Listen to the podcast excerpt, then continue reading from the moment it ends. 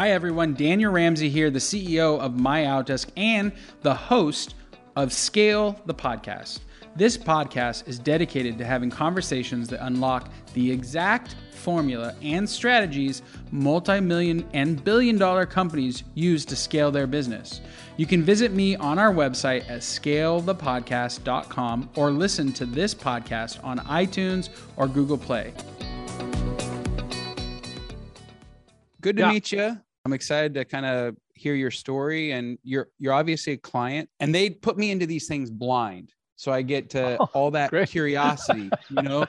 I could ask Yeah. you questions and and but maybe you could tell me a little bit about yourself and we'll start there.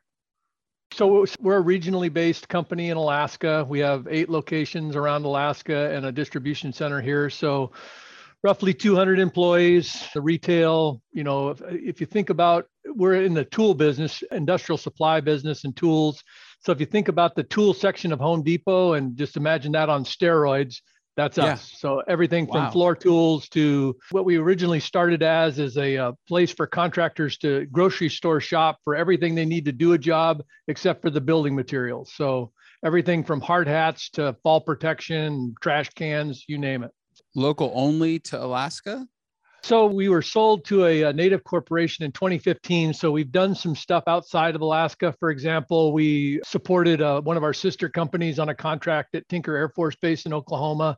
Essentially, they used our supply chain and IT infrastructure to run that contract with personnel, you know, their personnel on the site. So yeah, that, that worked out good. It has worked out well. And and we continue to look for opportunities like that because of our, our parent company, about 75% of their business is in government contracting. So So there's good money there.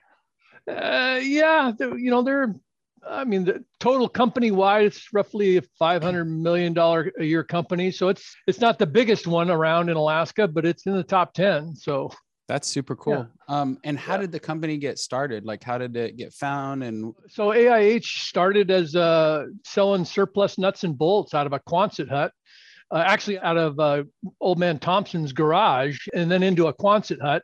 Kind of a unique thing about us is that our original articles of incorporation have the word territory xed out on them, and then the state is typed in above it. Because we were we became a state in 1959, and that's when our company was Wow. incorporated. So they were using the old territorial stationery to do articles of incorporation for new companies. So we became a company in 1959 and have been around ever since and have expanded, like I said, from Thompson's Garage to we have eight uh, retail locations, what we call our branded stores. And then we have a wholesale division that sells to about 400 dealers off the road system, which is not, Mhm. you know, it's just kind of unique to Alaska, right? You don't, you don't think about in the lower 48, you don't really think about people being off the road system, but there's a lot of people off the road system here. So, so we support them that way. And then our, our branded stores are range anywhere between 15,000 square feet and 50,000 square feet. Wow. So and yeah. what's a Quonset hut? So I, I I'm a Quonset hut, you, you probably seen, I don't know if you remember the old, uh, there was some old TV series like uh, Gomer Pyle had those kind of half circled oh yeah, yeah. buildings. That's a Quonset hut. Wow. And so that's Yeah. where you opened your original store.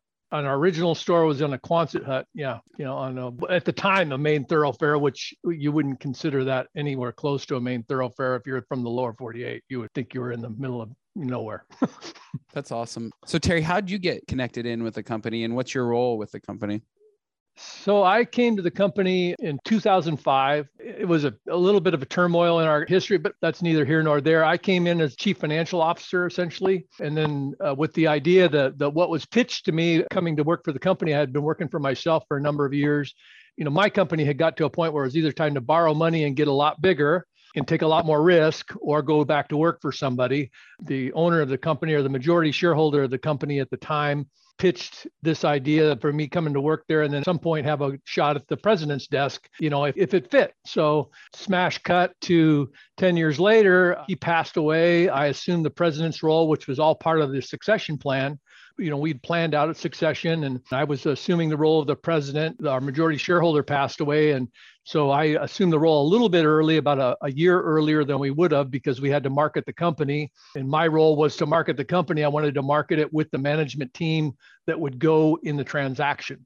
So we did that and we did that successfully. We had some interest from some publicly traded companies and and obviously from uh, some native corporations. The native corporation won out. Bering Straits Native Corporation won that that uh, kind of won the bid, I guess, and we got a deal done. Just one thing to say here's here's the number. As another thing, get down the aisle, right? That's so right. got it down the aisle, and you know the the president of Bering didn't want to mess up something that they just bought, right? They they wanted to keep our mojo going, and uh, she's been true to that. She's kept every you know basically kept her executive team from kept them to just add to, not take away from, and we've been although when they bought us, Alaska went into a recession and has been in a recession now for five years.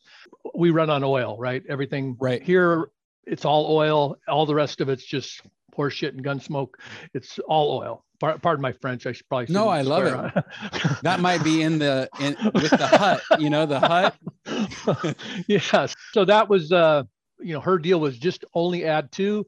Uh, now our people have uh, probably the best healthcare in retail anywhere. We're still in the retail trade so we're all you know fighting that uphill battle with between you know all the various you know the amazons of the world and what have you. But we're pretty successful because our geography still works in our favor. Everything's got to come to alaska essentially either by in an airplane or on a boat geography plays a role. You know, we have everything here is runs on a compressed timetable, right? Your winter construction period is on a compressed timetable because you got to work with ice roads and ice roads are only viable for a certain period of time. And are the construction, the normal construction season is compressed because you can only, you know, tenting and heating uh, unfinished construction is incredibly expensive. So you, you want to get framed in, you need to get framed in, walled in, and, and roofed up so that you can do your interiors in, in the winter months, but not be paying, you know, heat a tent. All of that actually contributes to our success of having the product on the ground in Alaska where people need it when they need it. We carry, you know, roughly 20, well, not roughly, 20 some million dollars in inventory on the ground in Alaska at any given time. You know, we have it that really at the end of the day is our value proposition to the market is that we have it where people need it when they need it in Alaska. Yep. You hold you hold the inventory so they don't have to wait is basically the value prop. Precisely, and you know the with the cost of labor and the compressed construction season, nobody can afford to wait, right? If you have people standing around, you have just blown your margin. no, it's not more any more complicated than that.